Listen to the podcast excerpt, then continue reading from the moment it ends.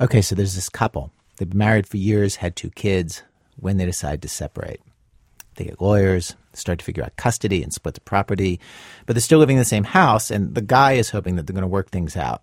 They're going to marriage counseling. They're going to parenting classes. And then one Saturday, the guy spots a text message on his wife's phone from another man to his wife saying, "I love you and miss you." And he's devastated. And he turns to someone he knows will be on his side, will help him make sense of this, tell him what to do. His lawyer, the guy who represents him in the separation. What he didn't know was that his lawyer was probably, at that moment, the single worst person in the world for him to be bringing this up with because, as he later learned, the man his wife was having an affair with was his lawyer. Of course, once the husband figures out the truth, he gets a new lawyer. The old lawyer ends up being charged with professional misconduct. I have right here the transcript of that disciplinary hearing, because the family's been through enough already with this. I'm not going to give their names here on the radio or tell you where this happened. They have moved on. I will just call them Mr. and Mrs. X. And this transcript is an amazing document because when you read it, you realize it's even worse than you would imagine. Like, it sounds bad, and the details make it even worse because a lawyer, you know, is not just like a business consultant who you hire to deal with your paperwork. A lawyer is really a confidant. The Monday after he learns of the affair, Mr. X goes to his lawyer's office and pours out his heart about what's happened. At that point, Mr. X doesn't know who his wife might be seeing, but suspects a firefighter in town. This is from the hearing transcript. Quote, "I'm sitting with the lawyer for an hour, explaining to him how I can't believe she's having an affair, that I think it's the fireman. And he's looking at me right in the face. I'm in tears crying to him, you know, because I never thought she would have an affair on me. And here he's right in front of me. He's the guy that's having an affair with my wife." The person questioning Mr. X asks, "What's he saying to you?" Mr. X, "Nothing. He didn't say nothing. He didn't even seem to even care I was there."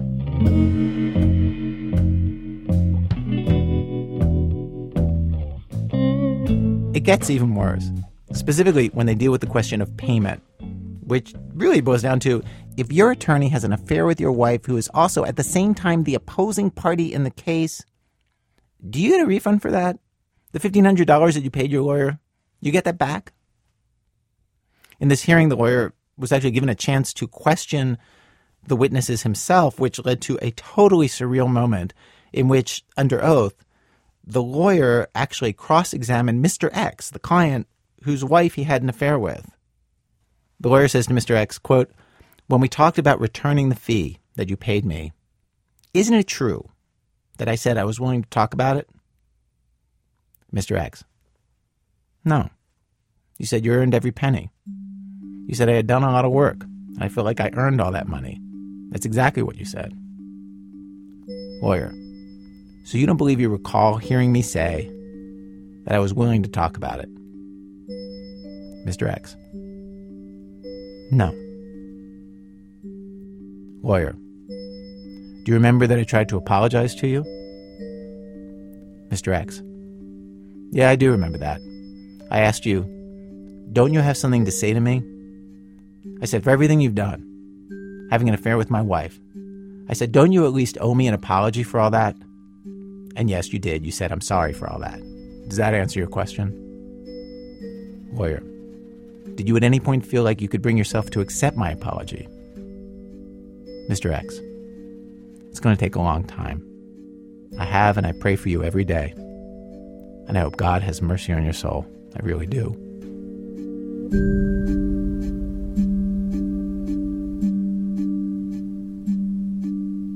For his part, the lawyer said he never intended to hurt anyone. He was an alcoholic, he said, just coming out of a divorce himself, quote, "lonely and not exercising good judgment." When he's asked about that moment in his office when Mr. X came in and cried and he didn't say anything, he says, quote, "I remember feeling very awkward about it. In hindsight, I should have revealed the relationship sooner and withdrawn from the case.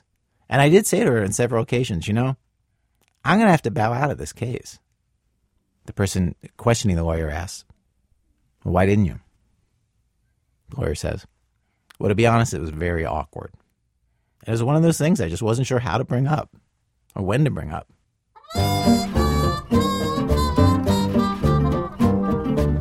Yes, that is an awkward thing to bring up with your client.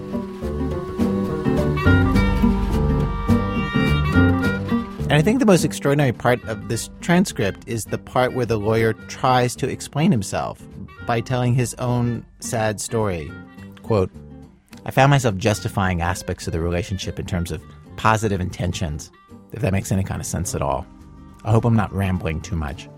I guess part of my attraction to Mrs. X initially was that she was one of the first individuals I had confessed my drinking problem, and she was just so understanding and so supportive. At the time, I couldn't believe it. If a girl meets a guy and finds out he's drunk, she should dump him, run, not walk, to get away from the situation. And she was very kind, very supportive. I know it looks real bad.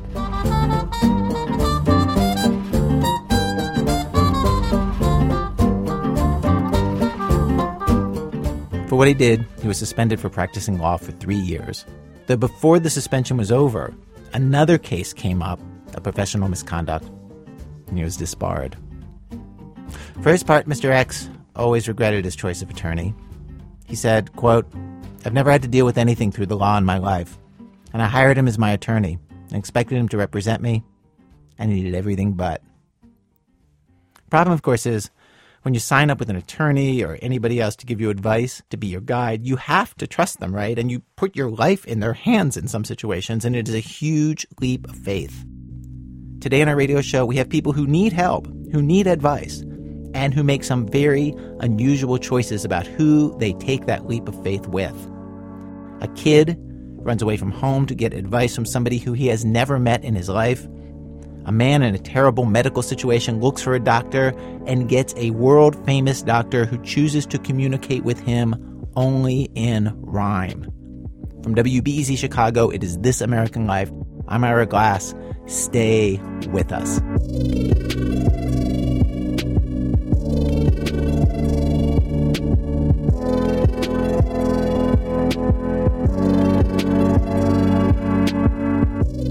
Glenn, just south of the unicorns. When I was a kid, I wrote to my favorite astronauts. I wrote to my radio hero, who was this funny proto-shock jock in Baltimore named Johnny Walker. And I got responses. I got satisfying responses. It doesn't seem so strange at that age to reach out to people who you idolize, no matter how far away they seem. Logan Hill has this story of somebody doing just that.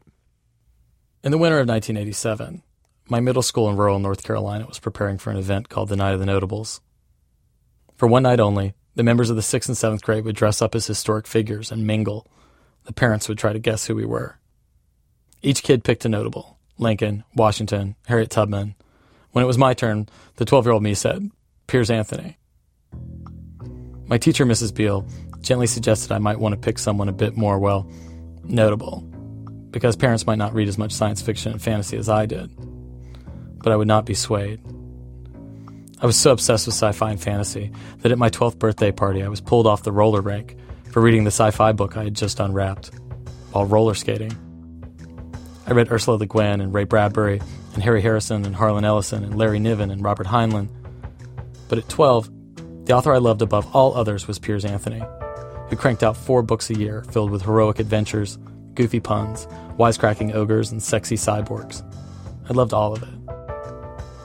But what made Piers Anthony so different and so remarkable was that at the end of those books about alternate dimensions and apocalypses narrowly avoided, he would often write these rambling, confessional author's notes. They'd run 30, sometimes 40 pages, and they'd rarely be about the novels. Instead, Piers Anthony would write about everyday life at his Florida home and what he dubbed mundania, his tree farm, his vegetarianism, his martial arts exercise routines. There were stories about his daughters, his wife, and the horse in his backyard, named Blue, that became the inspiration for a unicorn in one novel and a magical horse called a nightmare in another. The notes were personal, like a grown-up's diary. Clashes with publishers, family illnesses, daily responsibilities.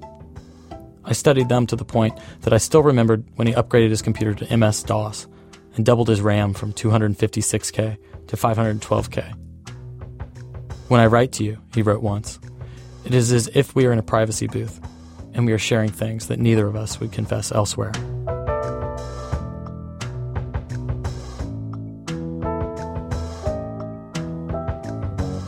I was sure Piers Anthony would help me impersonate him at the Night of the Notables, so I wrote him the first and only fan letter of my life. And he immediately responded with what seemed to be an Ark of the Covenant-sized crate, an amazing box filled with new books, his unpublished memoir, Bio of an Ogre, and a long, kind letter that wished me luck on my big night. When that night came, I wore a fake beard cut from a scratchy carpet remnant, plus jammed surfer shorts and flip-flops, since I figured that's what they wore in Florida. In the school library, I told parents I was originally from England, that I built this awesome writing studio in my backyard, that my novel Ogre Ogre was the first fantasy paperback original on the New York Times bestseller list. I bragged that I'd written some 80 books, and that I was so famous that my novels were on sale at the Walden Books across from the Food Lion. My teacher was right. Not a single one of these muggles could guess who I was. Stephen King, one parent guessed. Star Trek guessed another. That's not even a person, I thought. Somehow, I don't remember being embarrassed in the least about my choice. I don't remember the slightest hint of regret. In fact, I remember sipping sparkling apple juice through my itchy beard with a 12-year-old Harriet Tubman and feeling kind of smug about the whole thing. And if nobody knew who I was, that was their problem. For a night, I'd walked in my favorite writer's flip-flops, and for years, I thought that had to make me his biggest fan.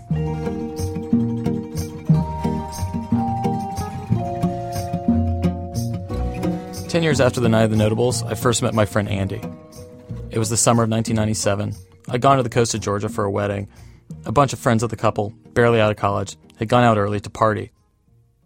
I was wading in the ocean with this guy Andy, a friend of the groom. At some point it came up that I was a writer, and Andy asked me who I read when I was a kid. I could have said some hip sci-fi author like Philip K. Dick or William Gibson, but I told Andy the truth. That I'd been obsessed with this guy Piers Anthony, who wrote about centaurs and ogres and unicorns. And Andy cut me off. Me too, he said. I was obsessed. This didn't happen very often, so I got a little competitive. I said, no, I was so obsessed, I impersonated him. And Andy said he was more obsessed, really. And then I one-upped him by talking about my special letter. We went back and forth, out-nerding each other, until finally I blurted out, what? You weren't the kid who ran away to his house, were you? Actually, you said, were you that kid that ran away from home to go visit him? That's right, I totally remember that now. This is Andy. And the way I remembered is that after I said that, Andy just seemed sort of stunned. And what did you think about when I said that? And I think I had a young person's flash of like, am I notorious? You know, like I was shocked that anybody had heard of that because it wasn't a story and still isn't to this day. Although I guess today being an exception, it's not a story that I've told to very many people.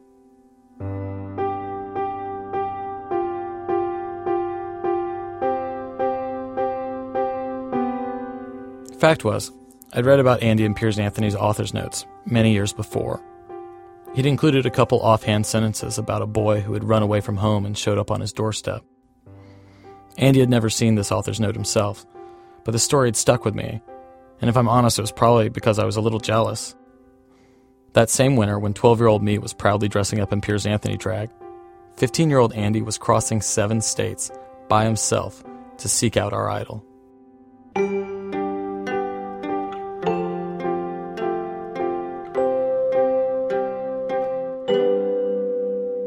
Andy's story wasn't the high-spirited adventure that I'd imagined. He doesn't like to dwell on the details of his teenage years, mostly out of respect for his family. But the basic facts of his life back then are probably familiar to a lot of unhappy kids. Andy lived in a suburb outside Buffalo, New York. His parents had divorced when he was young, and Andy lived with his mother, half-sister, and his stepfather. His relationship with his mom wasn't good. His relationship with his stepfather, a red-blooded, corporate athletic alpha dude, was worse. School was torture. Not only was he small, the smallest kid in his class, even at 15, but he was weird. He liked to read books about elves. He says he had nobody to talk to, didn't have a single friend. By his sophomore year in 1987, Andy had so little hope of fitting in that he gave up trying. He started wearing his grandfather's 1940s fedora to school and buttoning his shirts up all the way to his neck, sometimes imagining he was from some other country, some other planet. The worse he felt, the more he retreated into fantasy, until finally, like Spock, slowly dematerializing on the transporter. He was barely in high school at all. I just gave up. I said, it. I'm not going to do anything. So I began failing all of my classes, like all of them. I had to repeat the 10th grade. And I'm not a dumb person. I just didn't.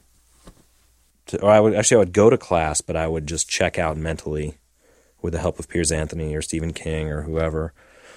And then, you know, in class I would have the textbook, and then inside the textbook I would have, you know, Ogre or whatever Piers Anthony novel. Or at the time I also was really into Stephen King. Mm-hmm. It came out a few years later, but I remember I read it in class all day long for like 8 hours, you know, however long you're in class, 7 in the morning till 3 in the afternoon. And I finished that 1,000-page book in like 2 days.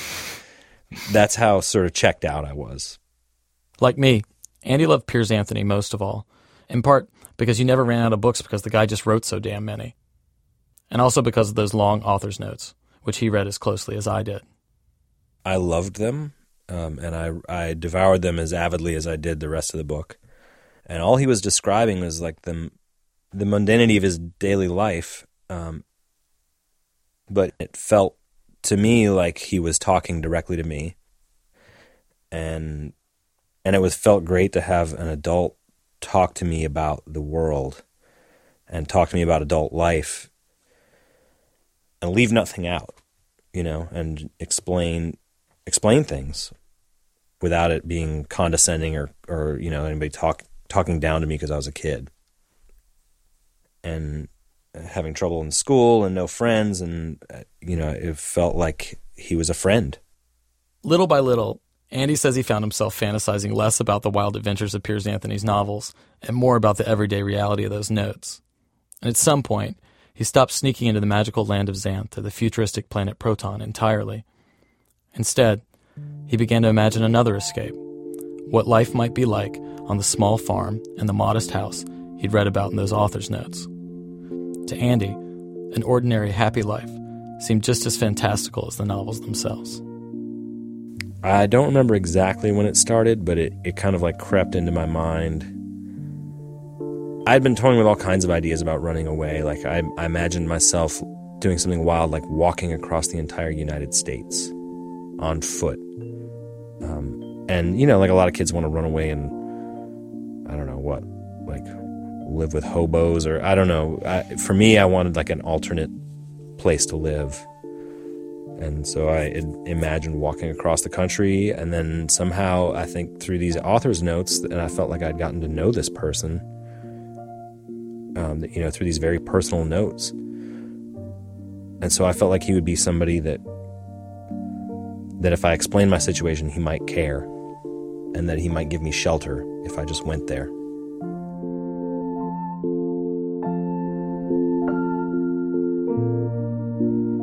Right away, Andy faced an enormous obstacle. He didn't actually know where his favorite author lived. But Piers Anthony had left hints inside his books. His best-selling series is the Xanth series, a 36-novel universe that takes its name from its location, the magical kingdom of Xanth, a land of wizards and goblins and flirting fairies. I remember looking at maps a lot. I was into maps. I had atlases and stuff like that. And I remember looking at maps a lot and comparing them to the map of Xanth. As any fan of the books knows, the hand-drawn maps of Xanth look exactly like Florida. Only Key West becomes Centaur Isle, Gainesville becomes a deep black void, and West Palm Beach is transformed into a literal gold coast where sandcastles are sculpted out of golden nuggets. As any fan of the author's notes knows, Piers Anthony lives in Florida. So Andy made a calculated bet that the capital of Xanth, that's where he'd find the real Piers Anthony. I like was a detective. I sort of pored over these books and thought that I'd located, you know, triangulated about exactly where he lived based on like the location of the capital of Xanth, just south of the unicorns. And then some other like offhand comments that he made of stuff that was nearby. And so I had it narrowed down to like one of two small towns in rural Florida. It was either Inverness or Floral City. The two towns Andy had zeroed in on, Inverness and Floral City, were about 7 miles apart in rural Florida, but Andy decided he could work that out if he got there. First, he needed money for a plane ticket. Andy had been working a paper route for years, and his mother had been matching the earnings and depositing them into a college fund that Andy wasn't allowed to touch until after high school. But it seemed like his only shot. So on Thursday, February 19th, 1987, Andy walked the half mile to the bank. I just went up to the counter. I guess I must have filled out a withdrawal slip. Or maybe not. I think I just had somehow I got the account number and I just said, I want all the money. And they, I don't know why, but the woman behind the counter, the account had my name on it. I don't know if I had a student ID or what, but she just said, okay. And she gave me $1,200 in cash in an envelope. And I was like, I was a little astounded by that it had worked. I think at this point I wasn't totally clear on whether any portion of this plan was feasible, right? Right. The whole thing depends on getting money, and then like boom, you got money, and it almost felt like a dare.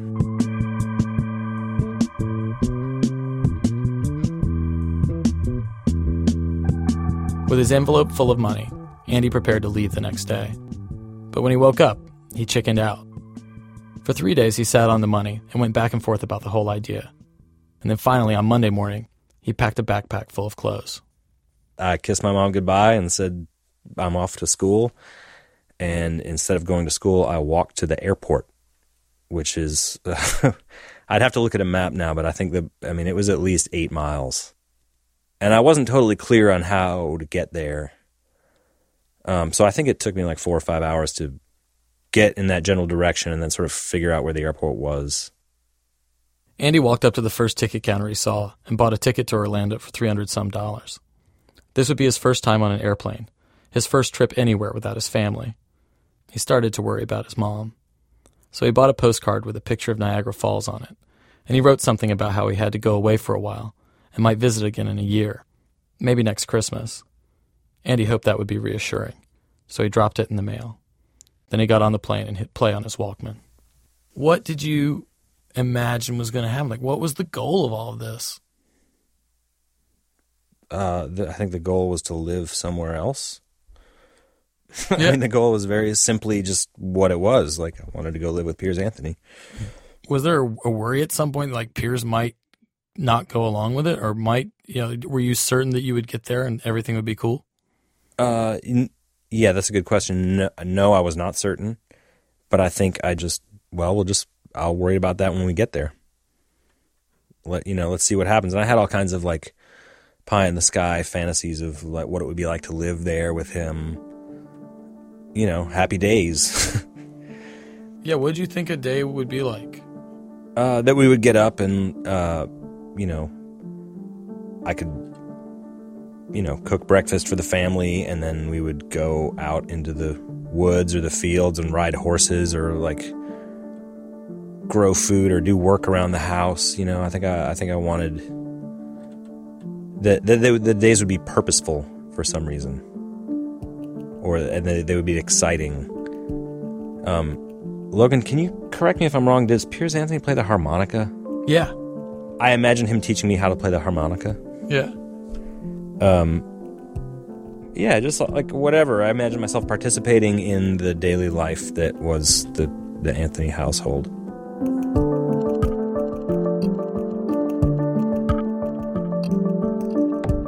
Andy touched down late in the afternoon on that Monday, beamed in from the icy cold of Buffalo to the tropical warmth of Florida. He couldn't believe that it had worked. There were no buses to Floral City until the next day, so Andy had to spend the night in Orlando. And actually, the next 24 hours tell you a lot about what Andy was like when he was 15. He hired a cab, the first cab he'd ever taken. It was driven by a Jamaican guy, the first Jamaican guy he'd ever met. Because he was too young to check into a hotel, Andy paid the cabbie $50 to get him a room at the day's inn. Then, on the way, Andy thought of the $900 in his pocket. He wondered, why not have some fun? If you can, think of all the things a 15-year-old boy away from home for the first time, with no parents, might do with nearly $1,000 in cash. Andy turned to the cab driver. So I made him take a little side trip to an art supply store, and I made him keep the cab running. And I went in there, and I was like, wow, I could get anything I wanted. So I got myself like a really badass portfolio to keep art in, and a bunch of colored pencils and pens and paints and brushes and like whatever else I wanted. I probably spent $180 or something like that, which felt weird. But then I was like, well, why not? Right. right. Let the wild rumpus begin. Andy spent the night alone in his hotel room drawing until he got hungry. Then he walked over to a Pizza Hut. Until that point, Andy hadn't been very emotional. He remembers feeling nothing, really, just putting one foot in front of the other, executing his great escape. But alone with his personal pan pizza in a restaurant that looked just like the one in Buffalo, he started to think about his mom again. He pushed it down, didn't cry. 1,000 miles in, Andy decided he had to see it through. In the morning, he hopped a bus to Floral City and arrived in the town itself. Andy walked into the local drugstore and asked for the telephone book. He had based this entire journey on a hunch that Piers Anthony lived in the capital of Xanth. Now, looking in the phone book under A, there was no listing for Piers Anthony. But he didn't panic. Andy knew that Piers Anthony's full name was really Piers Anthony Dillingham Jacob. He searched through the phone book and found a listing for Jacob, P. Beside it, there was an address. Next, Andy hitched a ride, and the very first car to come along, a red Cadillac, stopped. He told the nice guy who picked him up a story about how he was visiting his uncle, and then ended up having to keep this lie going for several hours, because after looking and looking for Piers Anthony's address, they realized the name of the street had been changed. They asked around and drove some more, and eventually ended up on a long road into the woods. At this point, we've been driving for at least 3 hours. It's getting more and more wooded. Like, you're basically driving into the woods. And the road stops being paved, and then, there's like wooden fence posts, but it's not clear what the wooden fence is holding in or keeping out, because there's just trees everywhere. And then we get to the address, and in my mind, it's at the end of a dead end, but I don't think it was. I think it was just like, it just took forever, so it seemed like it was the end of a dead end. And we get there, and I'm like, okay, thanks a lot. I don't really want this guy to find out that it wasn't my uncle and that I don't actually know this person. So I just sort of jump out of the car. I grab my book bag, and I'm like, later days, thank you. And then just then, I knew that Piers Anthony had dogs, but I didn't expect them to be like insane, big, mean dogs, which is what they turn out to be. At least in my memory, they are. And there's a house, and then there's like a little shack out back, and which I immediately gathered was Piers's writing shack, which he wrote about. Yeah And so the ruckus draws his attention, and this bearded head pops out and sees me standing at the gate, and comes out, and it's like, oh my god, it's the man. This is my idol here. And he he just comes up to the gate, and he's like, can I help you?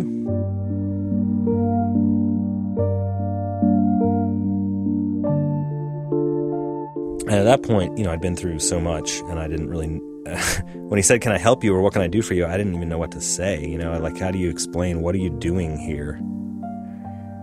And I just burst into tears, and, started saying, like, begging him that, can I stay with you? I can cook, I could help you do blah, blah, blah, please, help me. And, I could tell he was just totally taken aback. And he just kind of shook his head and was like, you better come inside. We need to talk about this. And I was like, okay. And that seemed like progress. I was like, invited into the house. So we went in the house. We went in, and he sat down with me and proceeded to listen to my story and listen to my tale of woe of high school misery. Andy says he told Piers Anthony everything. He talked and he talked. He remembers that Piers Anthony said very little. Mostly he just listened as Andy laid out all the reasons why he was there that day. He told Piers about school, about how he had no friends, and about his home life and his stepfather, about how alone he felt. And he doesn't know exactly how long they sat there talking, but he knows it was hours. And so we sat there and he listened to my story, and we got to the end of it, and I was like, so can I stay with you? And he was just like, no. First of all, my wife would kill me if I took in a runaway.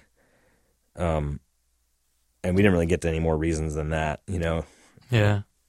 I'm sure that he was, you know, trying to let me down as easy as he could and be as, which I guess involves passing the buck. Hey, it's not me, man. It's a typical parent thing. It wasn't me. It's your mom. But you know, I that's sort of, when he said that, I sort of made sense to me. I was like, oh yeah, this is what I'm doing is wacky. You know, I think it kind of hit me for the first time. Like, this is a really strange situation, and this is a lot that I'm asking this person. And then he said, like, look, I know that things are bad. But at this point you have, you know, a couple options. If you think things are so bad that you don't want to go back home, I can help put you in touch with people that will help runaways. Or if you think that things aren't that bad, you should call your parents and go back. With both of which seem, you know, like those seemed like really sensible options. And so when he said that to me, I realized, okay, I need to go back. Did you feel, so it sounds like you didn't feel disappointed that he was essentially saying, no, this fantasy you had of moving in with me is not going to happen. Right. No, I think I might have felt a moment of disappointment when he first said no, but I think after, you know, the fact that he didn't just dismiss it out of hand, like as soon as I got there, that he sat down and listened to me and talked with me and tried to advise me in a really caring way, and me outlining my situation in words made me stop and like really think about my situation more clearly too. I think it made complete sense that he would say no. It didn't seem like a cruel thing to say. I felt a little disappointment that my fantasy had smacked into an uncooperative reality, but I felt sort of invigorated about reality itself from that, and more interested in working with reality rather than retreating into fantasy, which is ironic that that's what a fantasy author is. That, you know, my interaction with a fantasy author was not more fantasy. My interaction with a fantasy author was plain reality, and you know, it just felt good to be heard and to be accepted. Andy says that was the first time anyone had listened to him explain why he was so unhappy, and that it felt like a fever or hex had broken. Afterwards, Piers Anthony called Andy's mother, and Andy remembers the sound of relief in her voice. They made plans to drive Andy to the airport the next day. But first, Andy would spend the night in Piers Anthony's house. He'd get his wish for one day. That afternoon, Andy walked around the Anthony's farm with Piers Anthony's teenage daughter.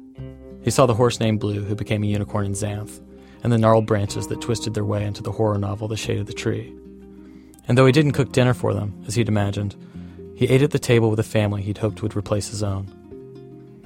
After dinner, Andy sat on the couch with the Anthonys and watched a bad cop show on TV, and he remembers that feeling good and normal. After the show, Piers Anthony gave Andy a copy of his latest manuscript and set up a bed for him in the room of their older daughter, who was away at college.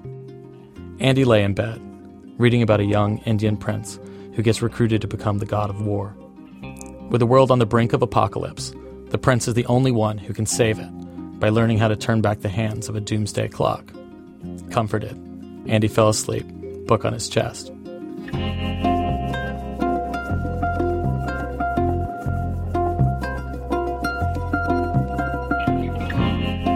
Andy returned to Mundania the next day. His family picked him up at the airport in Buffalo, relieved that he was back. Andy had embarked on a crazy quest and had actually pulled it off. He'd studied cryptic maps and pieced together clues, faced down dogs at the gate, and fought his way to the Oracle. In a fantasy novel, when a quest is completed, everything changes in an instant. The zombies turn to ash, The aliens disappear into the mothership. But Andy was right back where he started. He still hated school. He still struggled to make friends. He still flunked every class. In fact, he'd have to repeat the 10th grade all over again, like some accursed time traveler. If anything, his relationship with his stepfather actually got worse. Even so, something was different. Something had shifted. After Florida, Andy felt for the first time like there was a better world out there somewhere, and he could find it. And the whole thing was like fresh air. It was like I'd pulled the lid off this, what had formerly seemed like this sort of trapped existence where, you know, every situation was unpleasant and there didn't seem to be any way out. And so I just forced a way out, like a hero in one of Piers Anthony's novels. It was completely refreshing. It wasn't what I thought it would be or what I wanted it to be, but it was exactly what I needed it to be. It was great.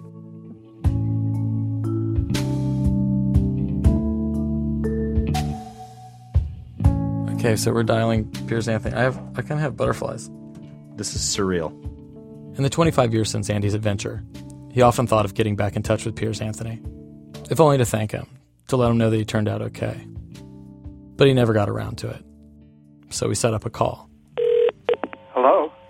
Andy was worried that Piers Anthony might not even remember him, but he did.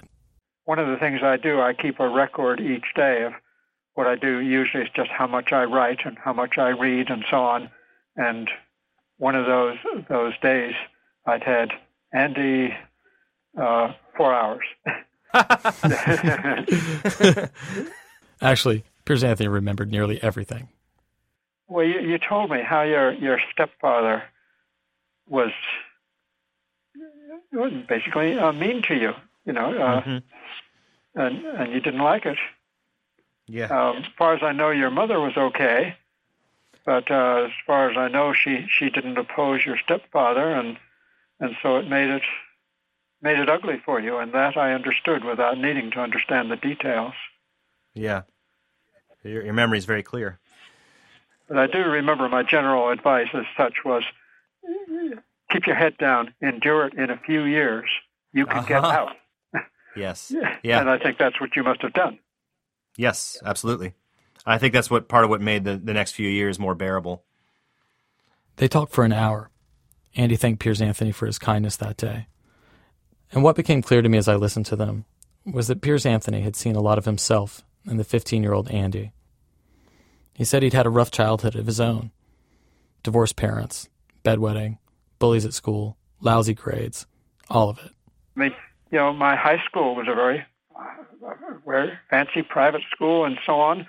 They constantly solicit me for money to contribute to it. I never do, because there I was one of the... They had the upper crust and they had the lower crust. I was the lower crust. I was the one, that nobody paid any attention to, that nobody cared about. I didn't like being a member of the underclass of the peons like that. No one does. When I was in high school, and I was in study hall, I'd caught up on my homework, and I was reading a fantasy magazine. And a proctor came by, caught it, threw it away.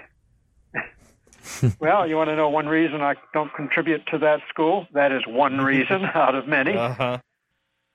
People talk, they sneer at escapism. Well, there are those of us who need it. Piers Anthony is 77 years old now, but really, he was just an angry kid who'd muddled through, like everyone else, which surprised Andy. In the author's notes from his book Fractal Mode, book 2 of his Mode series, he writes, "One thing you who had secure or happy childhood should understand about those of us who did not. We who control our feelings, who avoid conflicts at all costs or seem to seek them, who are hypersensitive, self-critical, compulsive, workaholic, and above all, survivors. We're not that way from perversity, and we cannot just relax and let it go. We've learned to cope in ways you never had to."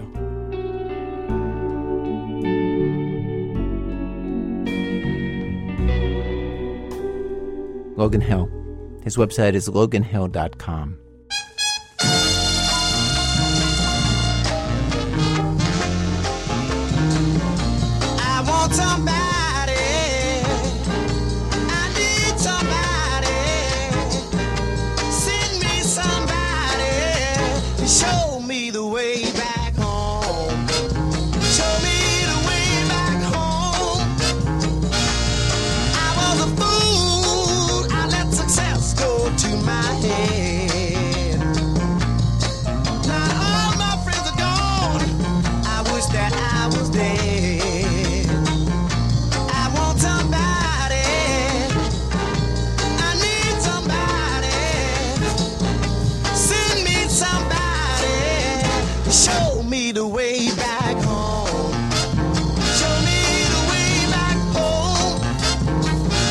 Coming up, no grime, mimes, or chimes, no organized crime, no vines to climb, just rhymes in 1 minute's time.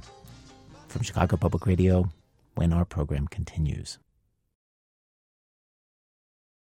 This American Life from Ira Glass. Each week on our program, of course, we choose a theme, bring you different kinds of stories on that theme. Today's program, Show Me the Way, stories of what happens when you turn to unusual people or maybe even the wrong person for advice. We have arrived at Act 2 of our program, Act 2, Oh, the Places You Won't Go.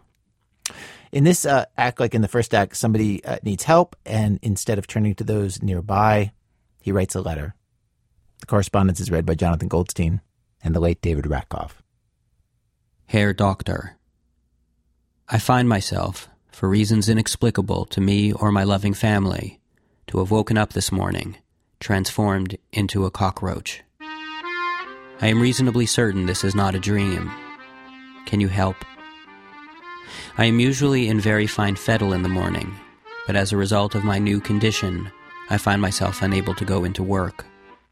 And while my life has never been what you might call a bed of roses, this unfortunate turn of events has certainly made it worse.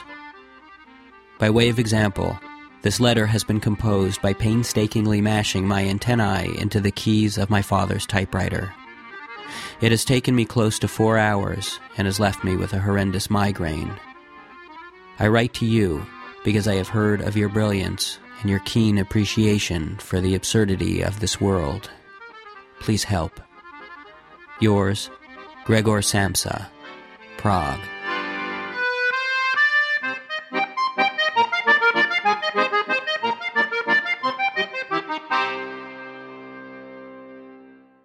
Samsa, I've only just opened your letter. Fear not, worry neither. We'll soon have you better. You might feel like a freak, but I'll make you quite well. Your problem's unique, yet your name rings a bell. A silkworm I knew used to live in a trillium. I think his name was Samsa. Or was it Fitzwilliam? Oh, well, please forgive me. My mind is a haze. One really meets so many faces nowadays. If you ooze like a slug or you prick like a cactus, every ill-feeling bug finds his way to my practice.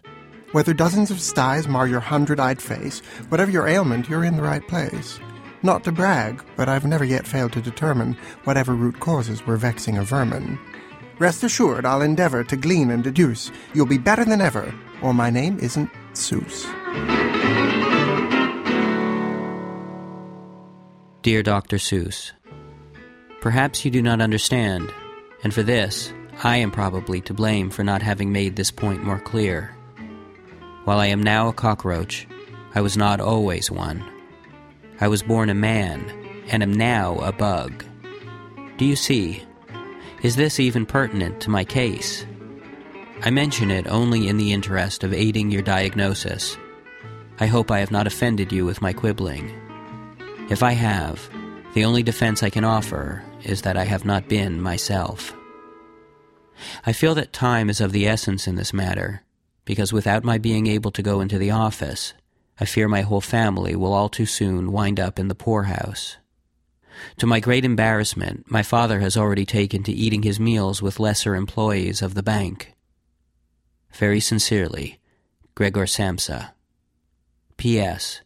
Pardon me if this is a rude question, but I must ask.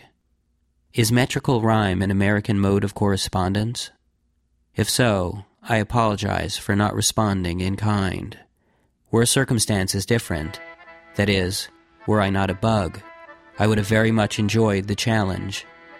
As it is, though, typing even the simplest of prose taxes me for hours.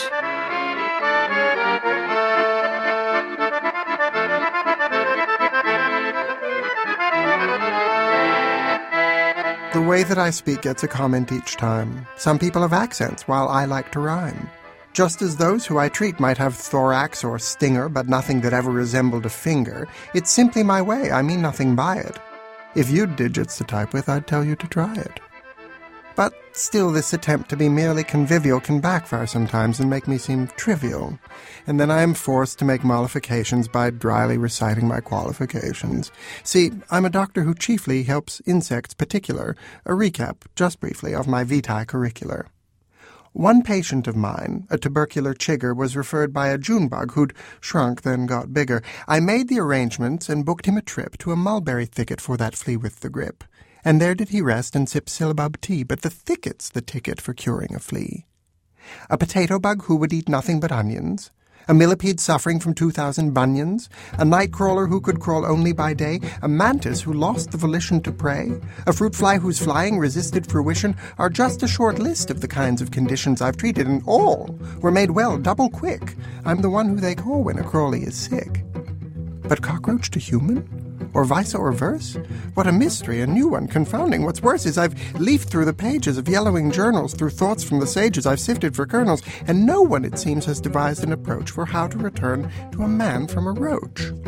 For the nonce, I'd advise some geranium juice, but stop if it turns your extremities puce. And I will consult with my college chum Bruce. Till then, stay strong, Samsa. Your loyal friend, Seuss.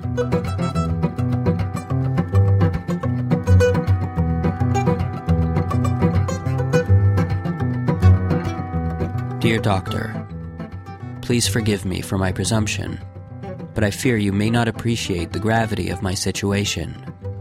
I am a hideous monster, and I'm only getting worse.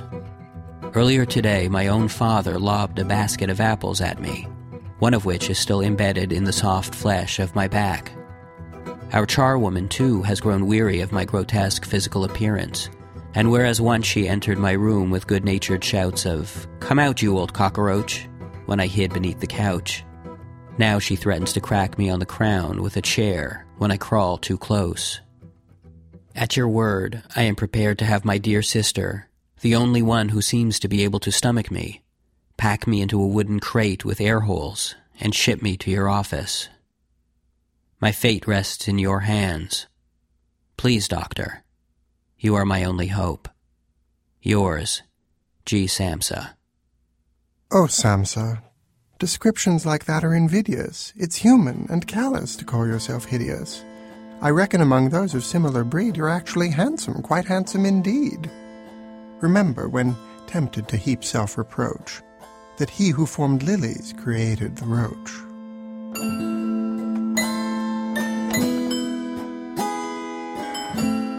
But now to this new fact with which I must grapple. You say you've been wounded, that now there's an apple that's currently making its home in your back?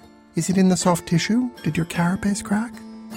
I've questioned my colleagues and asked my attorney about your perhaps maybe making the journey to see me and thereby see your problems ended. Alas, the consensus is not recommended. The trip is too long and they would not allow a cockroach through customs, plus I don't see how it would anyway help ease your suffering and pain. The cost of the postage alone is insane. But do not lose hope. Disregard the above. I have news. I've engaged the services of a carrier jub-jub bird flying to you, and in his beak berries, one green and one blue. Chew the blue 30 times, and the green 32. In a week's time, you'll see that you'll be good as new. Now rest and eat lots of magnolia custard and rosehip soufflé and some dewdrops, with mustard, and pay special mind if you're starting to blister. Wash the area daily. You mentioned a sister? Is she the one there who might broker a truce? Samsa, please take good care. Concernedly, Seuss.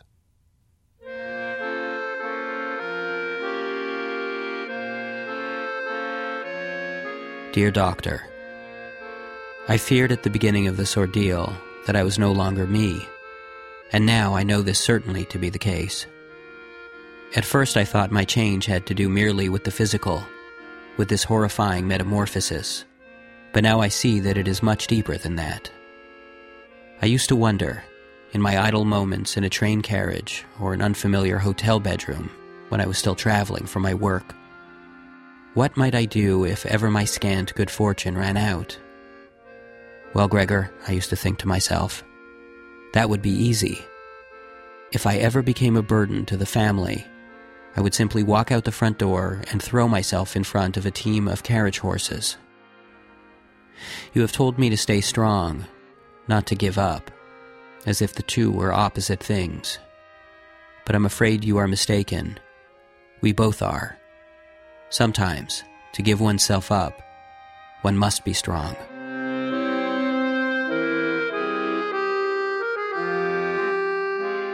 In thanks for your friendship, I have composed for you a rhyme. It's the first one I've written since my boyhood, and you'll have to pardon me if it isn't very good. You shall be remembered as the doctor who tried to determine what turned Gregor Samsa to vermin. Forgive me, I was not able to get any further. Goodbye, dear Dr. Seuss. Samsa, I am, sir. I read your last letter with no small alarm. It sounds like you're fixing to do yourself harm. I know that you feel like you've got nothing left, like your time has run out, you're abandoned, bereft of all hope, that you've been forced to bear it in silence, your family's scorn, their indifference, their violence. I take it the Jub-Jub bird failed to arrive, so how, my dear friend, will we keep you alive? I'd recommend exercise, plenty of fruit, but finally see that such bromides are moot. Samsa, I need you to marshal your will. There isn't a purgative, poultice, or pill, or anything else on the pharmacy shelf that will make you so healthy as much as yourself. You think your new body has made you a bother. You hold yourself guilty while blameless, your father, Gregor. We'd all die if physical beauty was needed for others to render their duty. Ever since our first letter, I've had this strange notion that I'd make you better, ignoring the ocean that makes up the distance that renders you useless. But despite my persistence, I've been worse than useless. I'm astonished at times when I think of the past, of my thousands of rhymes, of how life is so vast. I'm left then to wonder how anyone gleans a purpose or sense of what anything means. It's not ours for the knowing, its meaning abstruse. We'd both best be going. Your loving friend, Seuss.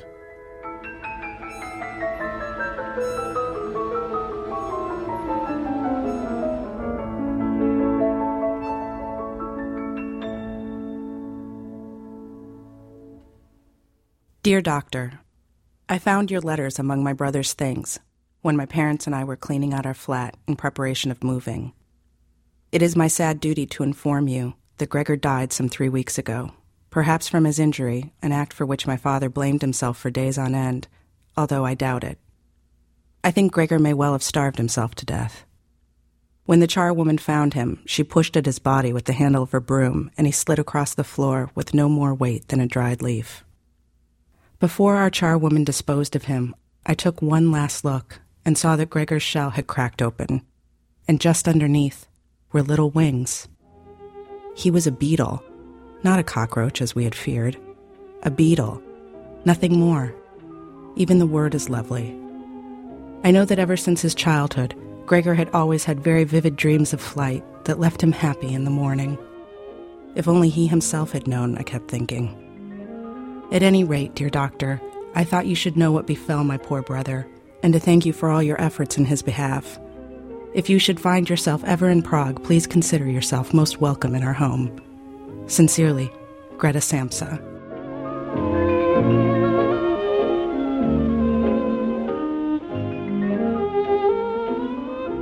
That story was written by David Rakoff, who was Seuss, and Jonathan Goldstein, who was Samsa.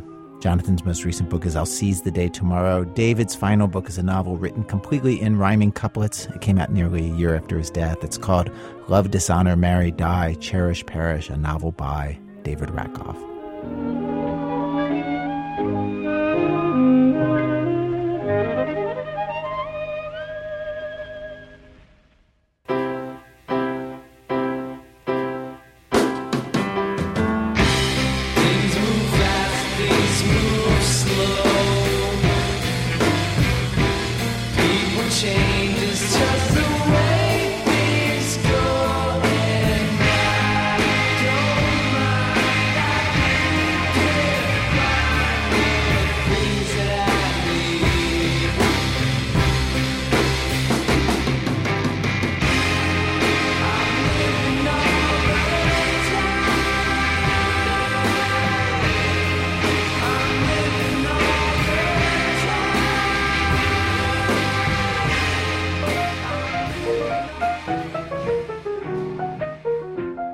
Kloberg and was produced today by Sarah Koenig with Alex Bloomberg, Ben Calhoun, Jonathan Manhevar, Lisa Pollak, Brian Reed, Robin Semien, Alyssa Shipp, and Nancy Updike.